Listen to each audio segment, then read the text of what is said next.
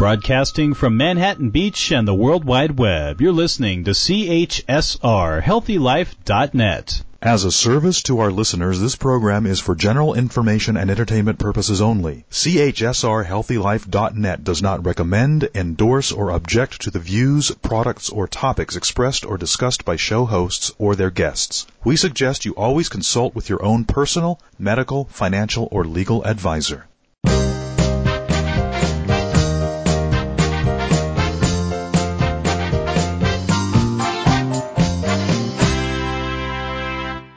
The podcast Time Out for Mental Health is where we speak to sports figures, mental health experts, and leadership gurus about their experiences as it relates to mental health issues associated with depression, masculinity, and suicide. These sensitive topics are often swept under the rug as detailed in my new book, You Don't Have to Swallow Your Gun, a book for men about relationships, depression, suicide, and how toxic masculinity affects relationships between men and women. Getting a handle on a man's masculinity will improve relationships, both personally and in the workplace. Every, everyone needs some support to ask for help when they feel off or a bit disoriented and foggy and don't know what, what is really going on with them. If they do not seek help, their behavior can turn dangerous, including alcoholism, drug and pill addiction, anger, fighting, violence, and in some cases, death by suicide. On Time Out for Mental Health, we want to uncover these issues so men and women can live a happy and healthy life, even if they do suffer from mental health issues. Our guest today is Johnny Crowder, a 28 year old suicide abuse survivor, a TEDx speaker, touring musician, mental health and sobriety advocate, and the founder and CEO of Cope Notes, a text-based mental health pro- platform that provides daily support to users in nearly 100 countries across the globe. After 10 plus years of clinical treatment, peer support, and public advocacy, Johnny's purpose is to rebrand the global mental health conversation and stick up for people like you and me all over the world. Like myself, I have the same purpose as Johnny. I want to be fully devoted to helping others. We're honored that Johnny has shared some of his time with us today. Johnny, how are you doing today? I am pumped up right before this uh, right before this call, my sister texted me that she made fresh baked cookies and that is rare. So I am that is my carrot at the end of the stick that I am chasing right now. You're making me hungry. All right. Wow, what a story to tell, Johnny. Can you tell us a little bit about your story of how you got here today? And feel free to take your time. Yeah, I, I have a lot of people ask me stuff like this, and I kind of never know where to start because I literally experienced mental health issues from birth. So as a child, I was self-harming, like as a toddler.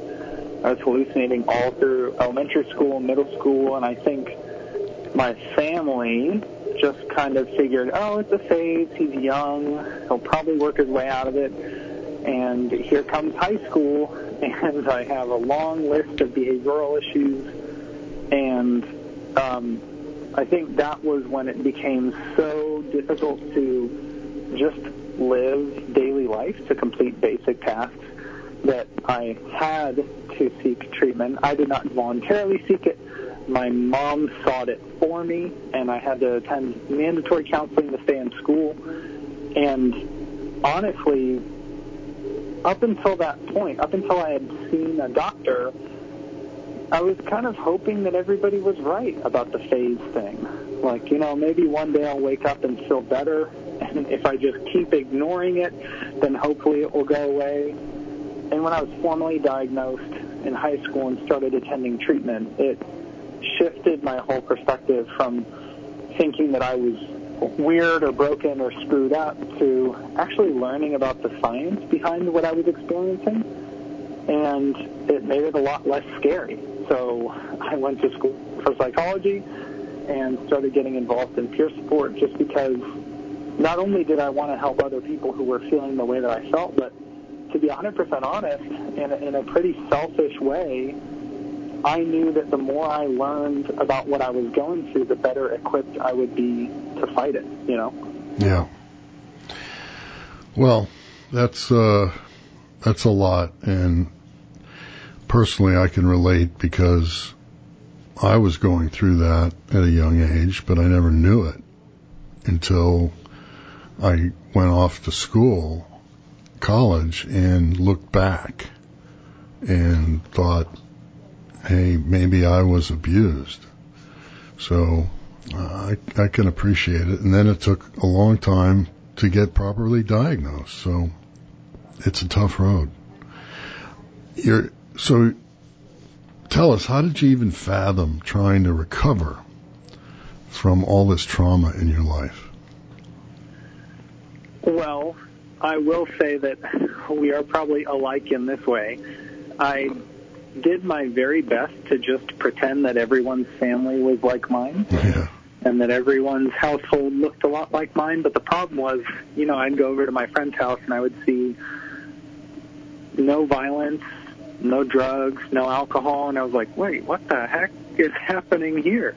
And over time, as I started to become more and more exposed to other families that weren't, um, other households that were not the way mine was, it became more and more difficult to justify being complacent with the way that I was living.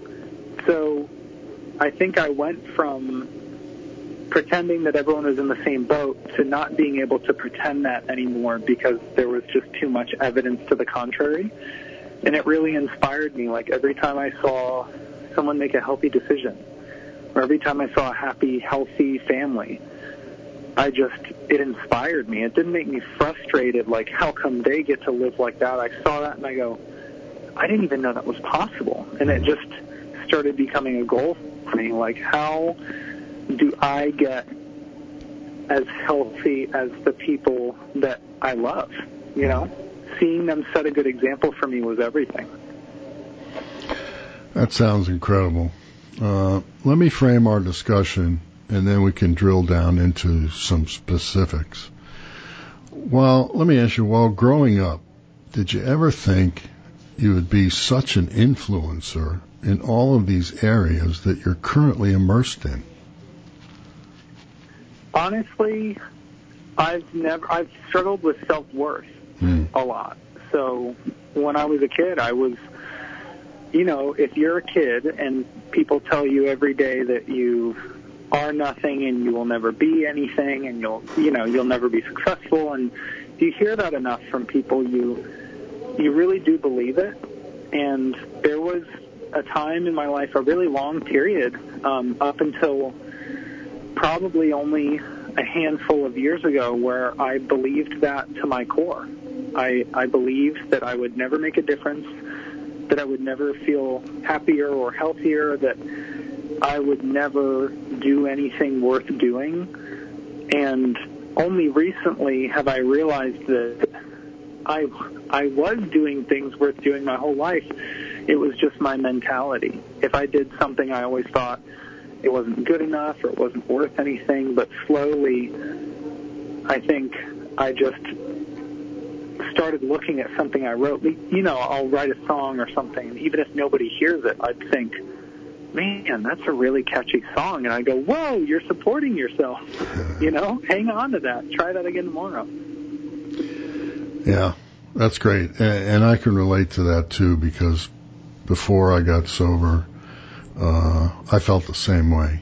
And slowly, slowly, as years go on and I've immersed myself into this work, I feel closer to my real authentic self and, uh, and my purpose to help others. And I don't, I don't want others to have to go through what I went through. It, it, it was devastating. So, Yeah. I always say, like, when people ask me why I do advocacy and why I'm so involved in mental health, I just say, like, you know, think of the worst pain that you've ever experienced in your life. Just whatever that is for you. I don't know if it's, you know, loss or missing out on an opportunity or being denied from, you know, someone that you love, being rejected, whatever that big pain is. Tell me that there's not a voice inside of your head 24/7 that says get out there and help other people who feel that. Like everybody has that voice in them. Once you've felt a pain like that, and you're aware that other people feel it, you can't just live your life pretending that it doesn't exist anymore. You felt it firsthand. Yeah. Well, not many people can reach the heights that you have in so many divergent areas. Let me ask you, what drives you to such a high level of, level of excellence in all of these areas? Well, I think I want to credit I, I want to credit maybe the darker side and the lighter side of it. So the darker side is something that I mentioned earlier, which is I grew up thinking that I would never accomplish anything. You know, with people telling me that I couldn't achieve my dreams, that I wouldn't do anything worth anything, that I was worthless. So there is a part of me that has that kind of childlike chip on his shoulder that says, oh yeah, well, I'm going to get out there and do something worth doing. And I try to balance that because if that goes unchecked, it can get really unhealthy. But the other side of the coin is the idea that to be 100% frank and honest, um, I didn't expect to live this long. I am 28 years old, and I never thought I would I would live 28 whole years. And so I look at this stage of my life as the bonus round. Like I wasn't even supposed to have this time on this planet. I wasn't even planning on being here. So now that I am and I see that it's a gift, I'm trying to make the absolute most of it.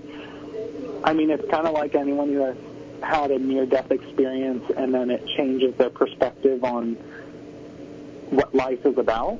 I'm just trying to do my very best to use this extra time that God has given me for the benefit of other people because I tried to trade it in, you know? Yeah. No, it's beautiful. I couldn't say that any better.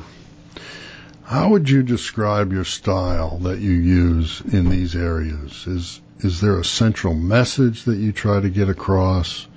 And what's the most challenging aspect of all of your experiences?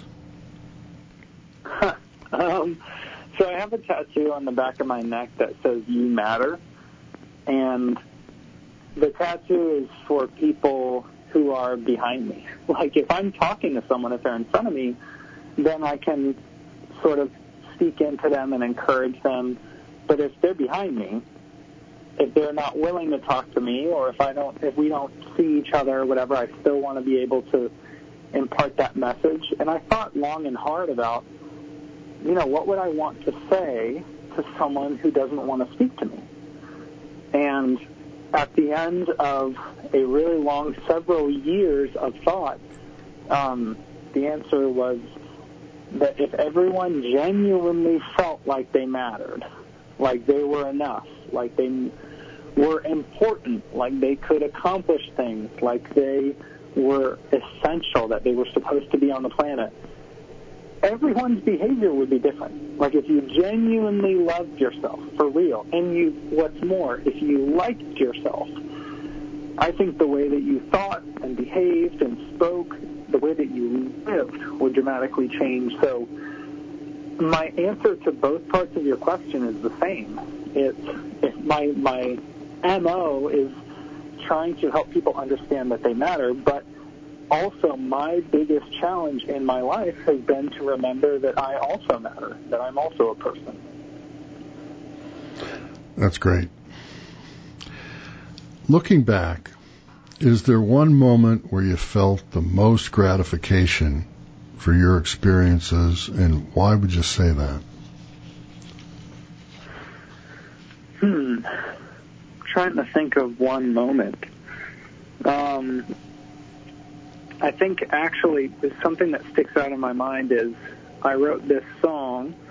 Uh, so I'm in a band called Prison, if listeners don't know that, and one of the songs on our first EP that we put out was called Rape Me, and it was about consent and about sexual abuse that I endured. Mm. And I wrote that song, and I was so scared to put it out. I was so scared.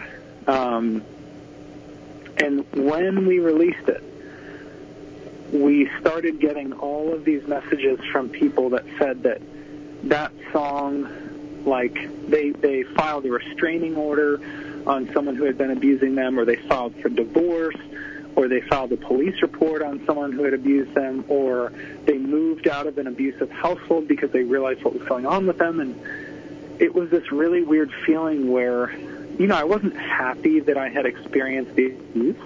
I don't know that I can say that with 100% truth, but I was like, wow, something bad, something really inarguably, objectively horrible that happened to me was transmuted into art, and that art helped people escape the pain that I wrote about.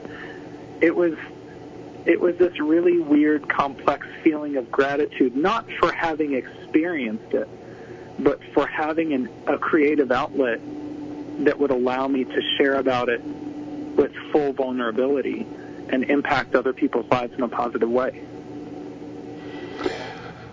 That's beautiful. Beautiful.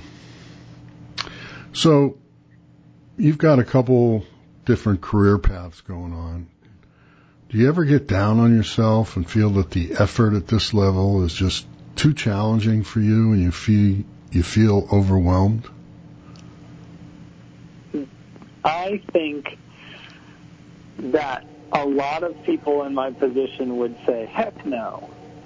like you, know, you got to keep a stiff upper lip, and you got to be, you got to be, you, you know, you're a rock star and you're a CEO. You got to embrace that and walk like you mean it. And honestly, it is difficult, especially when you're dividing your.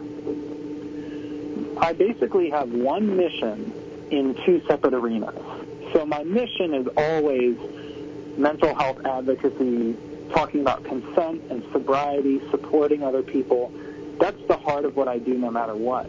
But when you split it, split that mission into two different worlds, even if you're full-time 100% bore in both of those worlds, it can feel draining because not only compassion fatigue is a thing, which can really wear you out for anyone who cares for other people, you know what I'm talking about, but also you constantly feel like you're comparing your two projects. Like, you know, Cope Notes, my company, just had a Forbes feature, and it's unfortunate that I thought, why isn't prison in Forbes? You know, like I was comparing my own two companies, my own two projects, my own two businesses, and I think that that's probably the thing that trips me up and wears me out the most is when I accidentally slip into this comparison mode where one success in one vertical, in one lane of my life, for some reason I equate to a lack of success in another, which is nonlinear. It's totally illogical, but it does happen in my brain and it does fatigue me. Hmm. Well, obviously that has its effect on your feelings and emotions. How do you deal with that? Do you ask for help with that? Uh, Why or why not? Yeah, my my entire day is like full of mental health related stuff, but that doesn't mean that I don't have to purposely try to care to my own mental health after hours.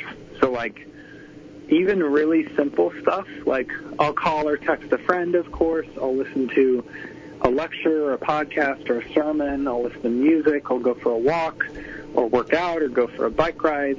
Um, there are so many. Basically, what I have is like a tool belt of you know a hundred different ways I can respond to stress, or fatigue, or anxiety. And in the moment that I feel it, I can turn to my tool belt and ask myself, you know, what what tool is the best for this exact type of job? Like for the type of stress that I'm feeling, is music going to help, or maybe should I call somebody? And over time, I've not only been able to build my arsenal of weapons against those feelings, but I've also gotten better identifying the feeling when it starts bubbling up. So rather than trying to clean up a big mess three weeks after a panic attack, I can start feeling a panic attack coming on and I can try to preempt it.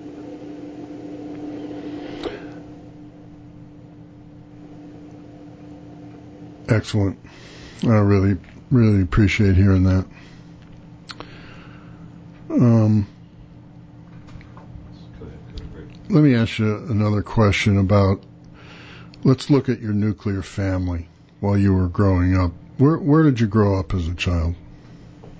I grew up in Tampa, Florida. Oh, so you've you're a real Floridian. Yeah, well, we are rare. yeah. Most of us have been eaten by alligators by this age. no. I have a friend who I send him snaps uh, from Twitter or Facebook of gators in Florida. I and I used to live in Gainesville for two years, and I saw this, and it's amazing how people get close to all these alligators, and some of them try and ride on their back and don't realize that that can be dangerous. yeah. Oh yeah. I never. If I see an alligator, the first thing I think is they are there before me. yeah, really. I want to let them do their thing. Yeah, that's for sure. I try and stay clear. Okay, we're going to take a quick break and we'll be right back.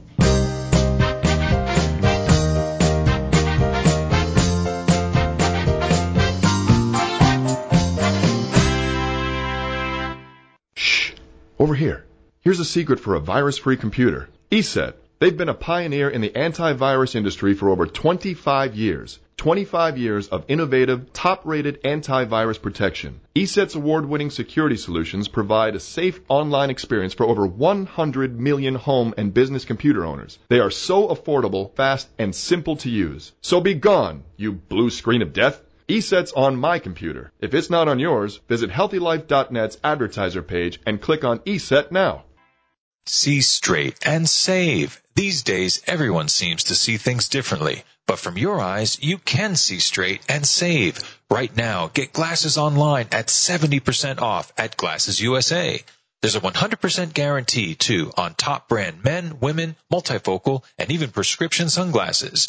Visit HealthyLife.net's advertiser page and click on Glasses USA, and you will see straight and save. I wasn't prepared to be a caregiver to mom. I had no idea how hard it would be and what I would need to know. Things I never thought of, like how to improve her mood and ways for me to stay positive. Luckily, I found the Caregiving Resource Center from AARP. It had articles about the basics, but also information about the hurdles I was facing. Caregiving Resource Center at aarp.org slash caregiving. Articles, tips, and tools to help you both care for your loved one and care for yourself. Brought to you by AARP and the Ad Council. Remember, get positive emotions at www.healthylife.net.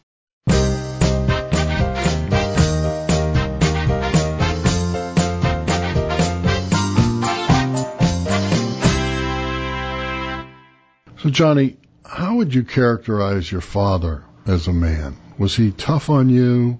Did he ever show you love?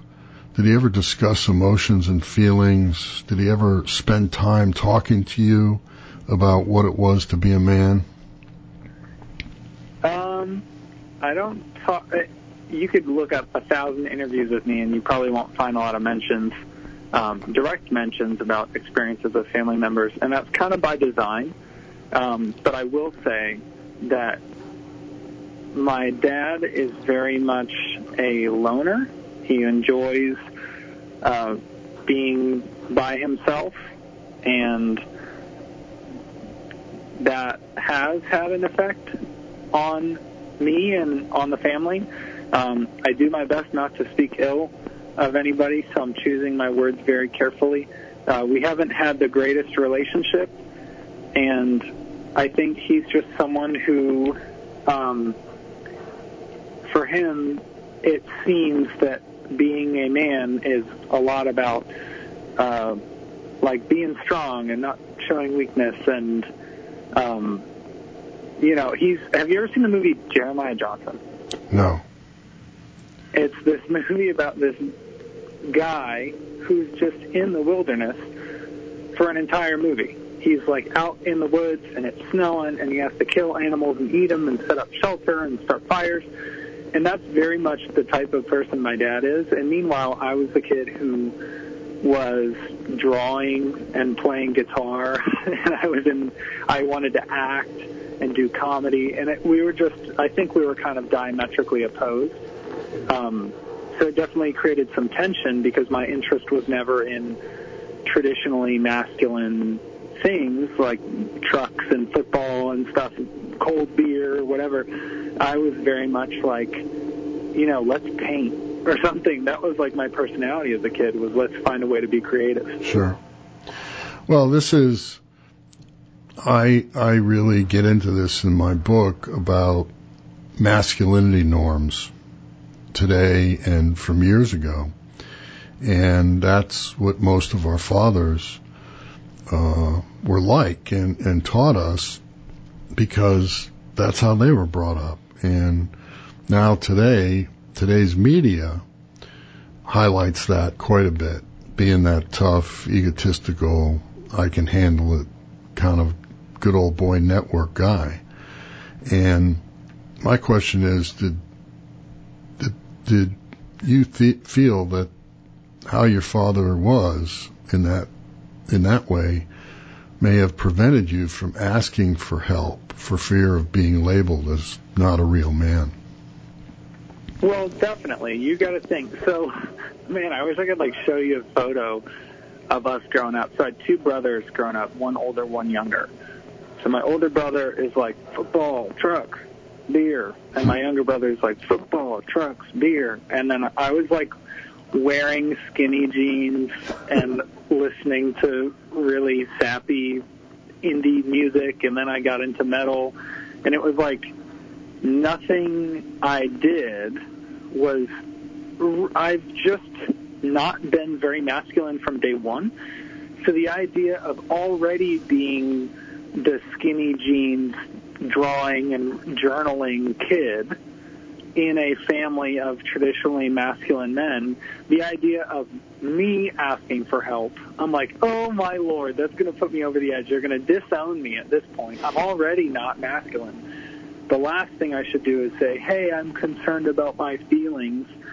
And I just totally, I joined my family in trivializing the way that I felt. Yeah. And looking back, it was a very dangerous mistake, but in my head, I think I saw it as like a survival mechanism. Yep, I can relate. Um, I want to talk about abuse. I know personally that I was abused mentally, physically, emotionally, verbally, and I didn't realize it. Uh, I later found out that that was the root of my severe depressive disorder that's reoccurring, as well as my addictions that, thank God, I've overcome with help of qualified physicians. Was there any evidence of any kind of abuse in your family when you were growing up?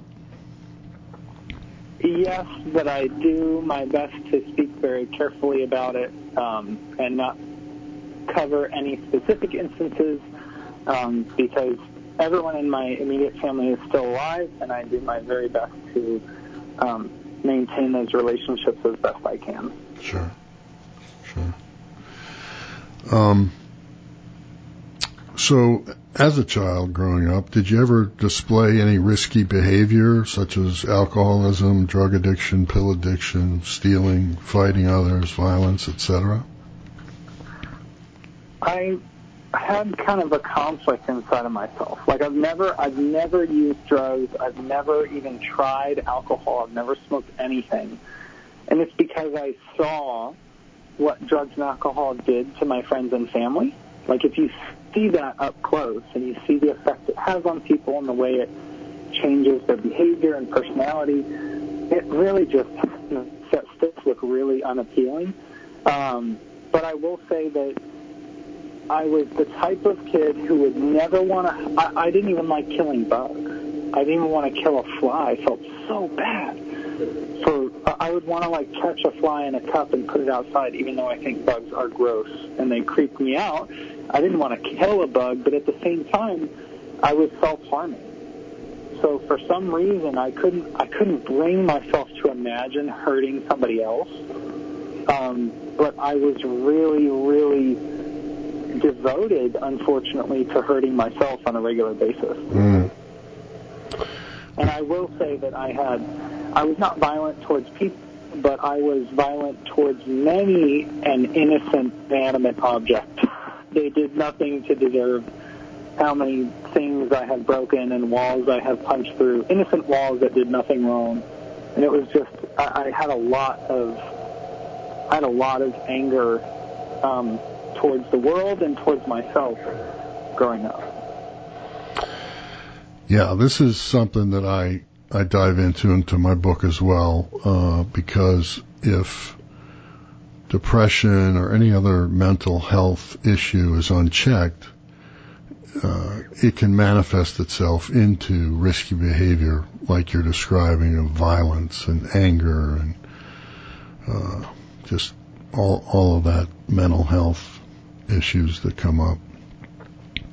It was never calculated. Right. It was always um, anytime that I actually exhibited um, anger or violent, explosive behavior, it was always in the moment. I had no idea, and I had a very short fuse. Mm. Like my toe, it was the worst day in the world.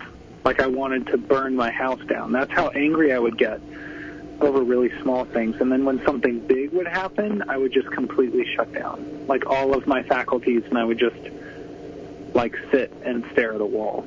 It was it was really difficult to manage my emotions because they were so extreme. Yeah. All right. Well, during this time, when you were in that state, did you ever think you were challenged by depression or any other type of mental health issue? No, honestly, uh, when I mean not until I mean even a year or two into treatment, I still didn't think it was a mental health issue. Um, I was like fooling myself, kind of. I just thought that the world was really unfair to me, and other people weren't paying attention, and that's why they weren't so angry. If they really were paying attention to what was going on around them, then they would be just as angry as I was. I think I just felt like I was responding to being dealt an unfair hand, and you'd probably have to pay me to to get me to take the idea of me living with mental illness seriously because I was so opposed to it. I like refused to believe it because I was scared. So did you keep it to yourself? Uh, did you do anything about it? Did you seek some help or what did you do? Well, I just kept behaving erratically until my behavior became so much of a problem that my mom basically forced me into treatment. Um, and I'm I'm glad she did. I was furious at her at the time. Okay, cool. All right, we're going to take a quick break and we'll be right back.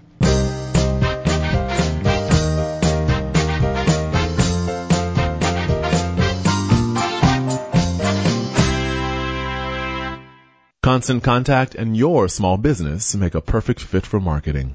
They give you what you need to succeed. Fast and easy email marketing at your fingertips. Visit the healthylife.net advertiser page and click on Constant Contact to start your marketing. Vistaprint. I'm sure you've heard the name. Over 17 million small businesses and consumers have used Vistaprint for printed products ranging from business cards and brochures to invitations and thank you cards. Why? Because Vistaprint has the lowest price guarantee and you can design your products with templates or upload your design. And they have free products. Three day rush service and satisfaction is always guaranteed. Try Vistaprint. Just go to the healthylife.net advertiser page and click on the Vistaprint logo. Keyboard Cat, Hamilton the Pug, and Toast Meets World. These are some of the internet's most beloved pets. And they all have one thing in common. Their stories started in a shelter. Start your story. Adopt a dog or cat today. Visit theshelterpetproject.org to find a pet near you. Training that pet to play the keyboard, that's optional. Start a story. Adopt a shelter or rescue pet today. Brought to you by Maddie's Fund, the Humane Society of the United States, and the Ad Council. Expanding your mind. HealthyLife.net.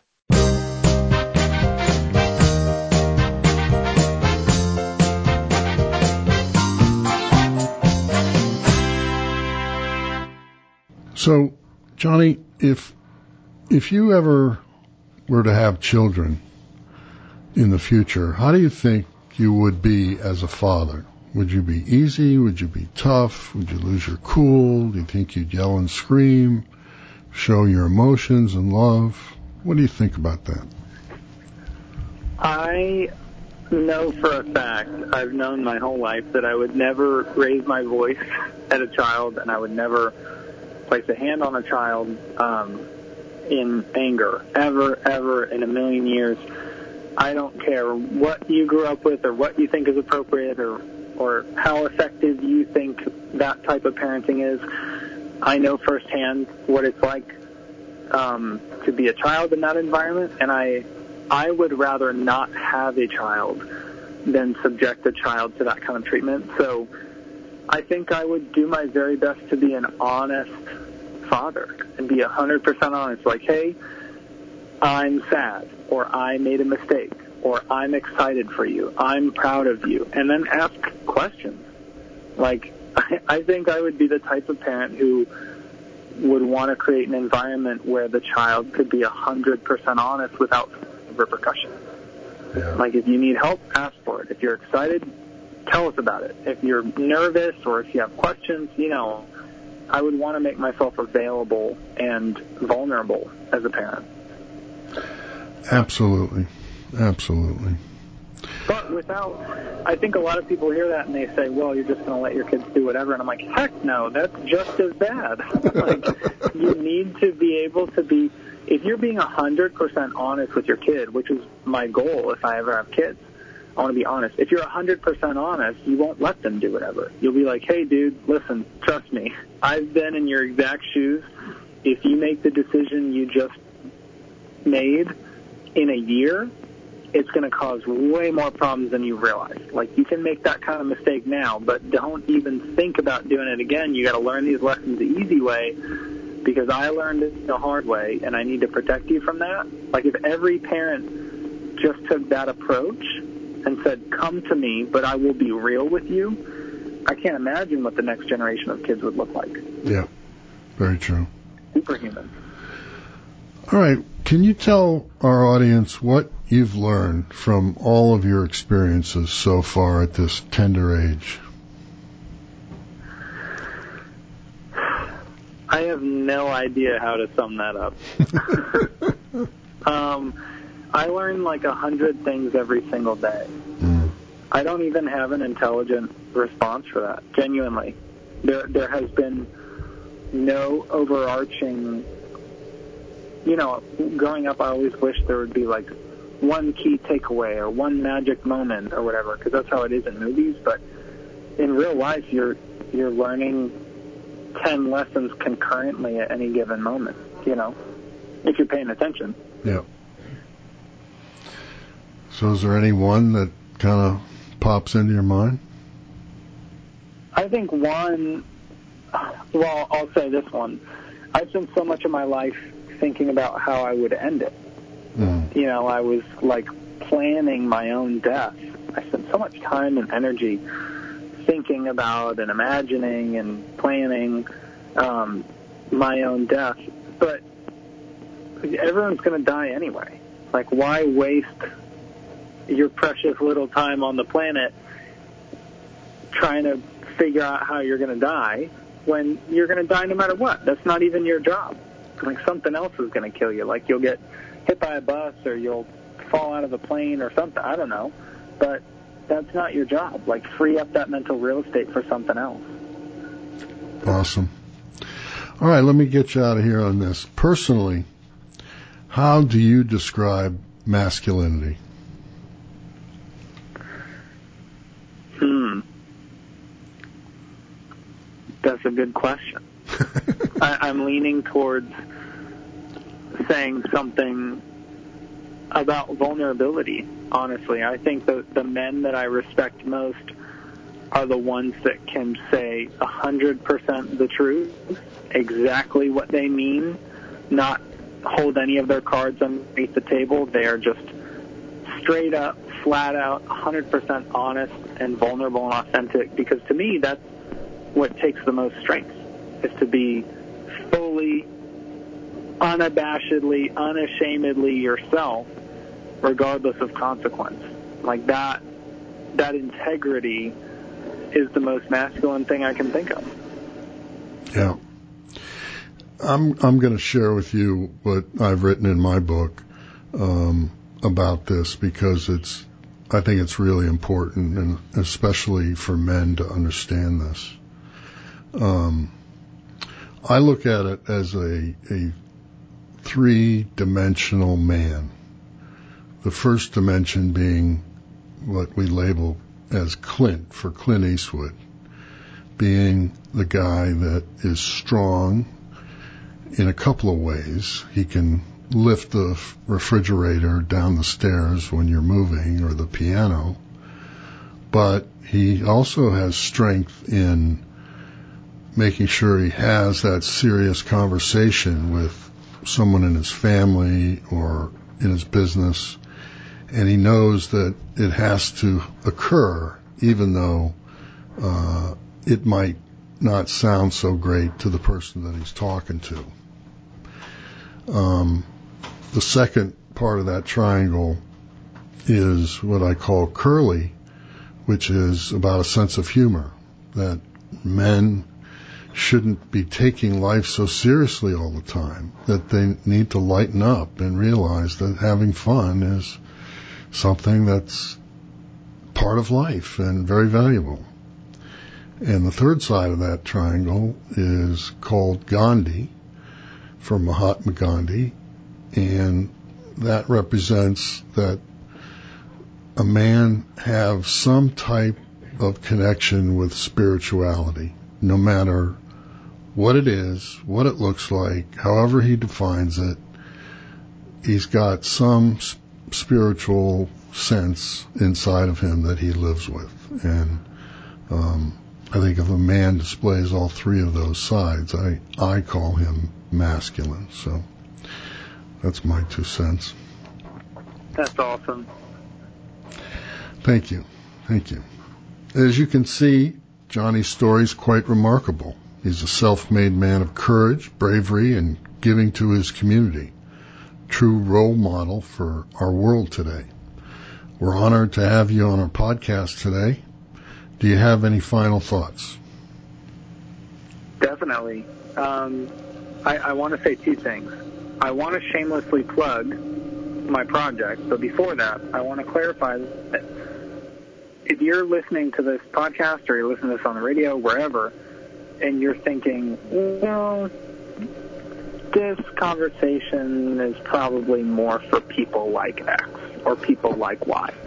I just want to challenge that and push back on that and say that this conversation was for people like you. Um, too often we exclude ourselves from conversations like this because we feel like we don't fit a particular mold. And someone will say, well, I'm not 28, or well, my parents weren't abusive, or well, I've tried drugs and alcohol, so we have different stories. Like, don't, don't nitpick and focus on the differences. Please camp out on the similarities and the common lessons that we all learn as just experiencers of the human condition. Um, don't allow your brain to trick you into thinking that you're so different from everybody else that it's it's not a conversation worth having. So I just want to encourage you to, that yes, this conversation was for you, and I am glad that you listened.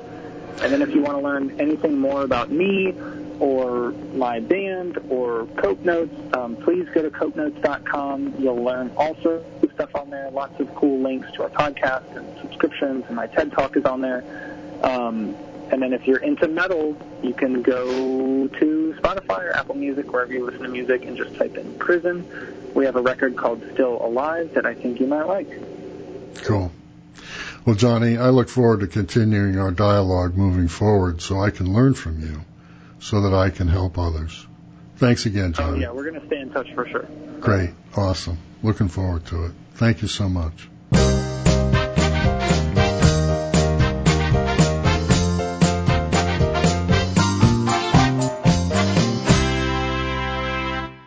Okay, so you have a couple of days off and you're planning to get away from stress. You may be planning to go across the world or even taking a staycation around town. Well, Hotels.com can get you a room in over 158,000 hotels, 60 countries for 50% off. That's reducing stress already. Plus, collect 10 nights and you'll get one night free. And there's no cancellation charges, no change fees. For the best deals, even last minute deals, visit healthylife.net's advertiser page and click on hotels.com. Obstacle racing. You know you want to try it. Well, try Reebok Spartan Race, the global leader in obstacle racing. With four different race levels, their goal is to get you up off the couch and throw you into the mud and on the trails to give you the adrenaline rush of your life. Obstacle courses are designed to test your resilience, strength, stamina, quick decision making skills, and give you the ability to laugh in the face of adversity. Visit healthylife.net advertiser page and click on Spartan Race. You're listening to CHSR Real Radio on the web.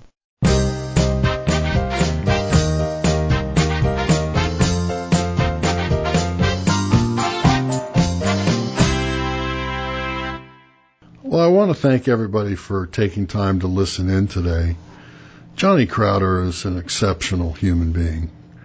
Um, both of us stress to others to feel free to ask for help.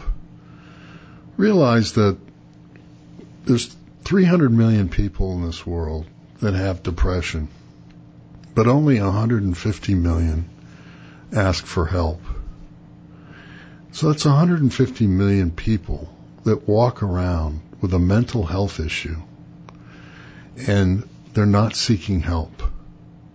And when this occurs and it's unchecked and they're trying to handle it on their own because they think they can handle it, they don't want to be pigeonholed as a weak person, especially for men. What happens is risky behavior shows up. And it could mean drug addiction, alcoholism, uh, pill addiction, violence, arguing, fighting, domestic violence, and even suicide. I have had numerous friends who I've sat down and had coffee with person to person. And a week later, I get a phone call from a friend who says, Did you hear about Billy? No. He hung himself yesterday. And I just can't take any more of those calls. That was the tip of the iceberg for me to devote the rest of my life to this purpose of helping others understand mental health. And that asking for help is not a big deal. In fact, it takes more courage to ask for help than it does to hide under the covers, sweep it under the rug, think that you'll be able to handle it. It's not true. We all need help. It, you all, we all get a physical examination every year but do we get a mental checkup? Physical health and mental health are just as important as as one another. And it, it's just it's something that especially for men is difficult. Their understanding of masculinity, it's not their fault. Our fathers didn't know any better the media plays upon that to sell products and make money, to be that macho guy. And what happens is it even show it shows up at home and it shows up in the workplace. The good old boy network shows up in the workplace where the vice president hires his best buddy on the team to be the leader, the supervisor, because he has a great relationship with the guy. He may not be the best person for the job, but the guy wants to, the vice president wants the, the leader to be somebody that he can get along with. And what happens then if there's women on the team? They have a problem because they have a lot to contribute. But the male leader who is practicing toxic masculinity, he doesn't permit a woman to make a, a vital contribution. A woman might volunteer information and that leader who's toxic in masculinity will say, well, that's a good idea, but you're a woman. And, you know, then she has to go back to her place and either sit there and doodle on, on a piece of paper and bide her time with limited productivity, or she can roll the dice and go to HR and maybe she'll get help. Maybe she'll be asked to leave. Or she can go look for a better environment to work in. The bottom line is, is that the productivity and the profitability in that organization is retarded because that toxic masculinity leader is not allowing, he's not inclusive of men and women. Or it could be race. Everybody has to be part of the team. And the team reflects its leader. So if a leader is not inclusive of all these people on his team, he's never going to get maximum productivity out of that team. And the company's going to suffer. But if he is uh, healthy in his masculinity, he will make a place, a safe environment for men and women to interact and bring their ideas forward to make the best contribution they can and to manage that and make everybody on the team happy and healthy in their relationships and what they're doing for their team. And the vice president's going to be a very happy guy because productivity will be maxed out. And a man needs to do that both, both at home and in the workplace. Make it that place for a woman to be who she is. Thank you.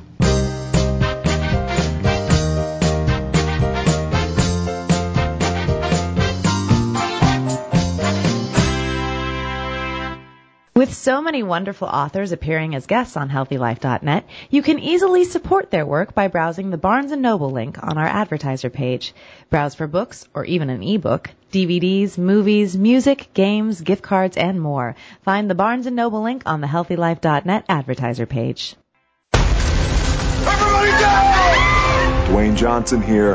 The earthquakes you see in movies are one thing, but real life is a completely different animal. Just because you can't predict an earthquake doesn't mean that you can't prepare for one. In the event of a real earthquake, you should drop, cover, and hold on.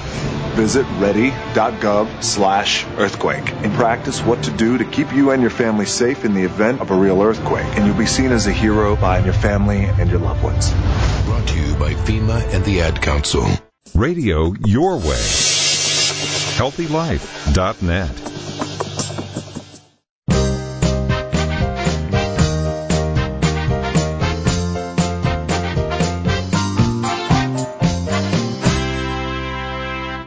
Listeners, please look out for our podcast, Time Out for Mental Health, wherever you get your podcasts, including the Mental Health News Radio Network and healthylife.net. And keep your eyes out for my new book, You Don't Have to Swallow Your Gun a book about relationships, depression, suicide, and how toxic masculinity affects relationships between men and women. Please contact me for speaking engagements through my website, timcrass.com. And don't forget to have fun, everyone.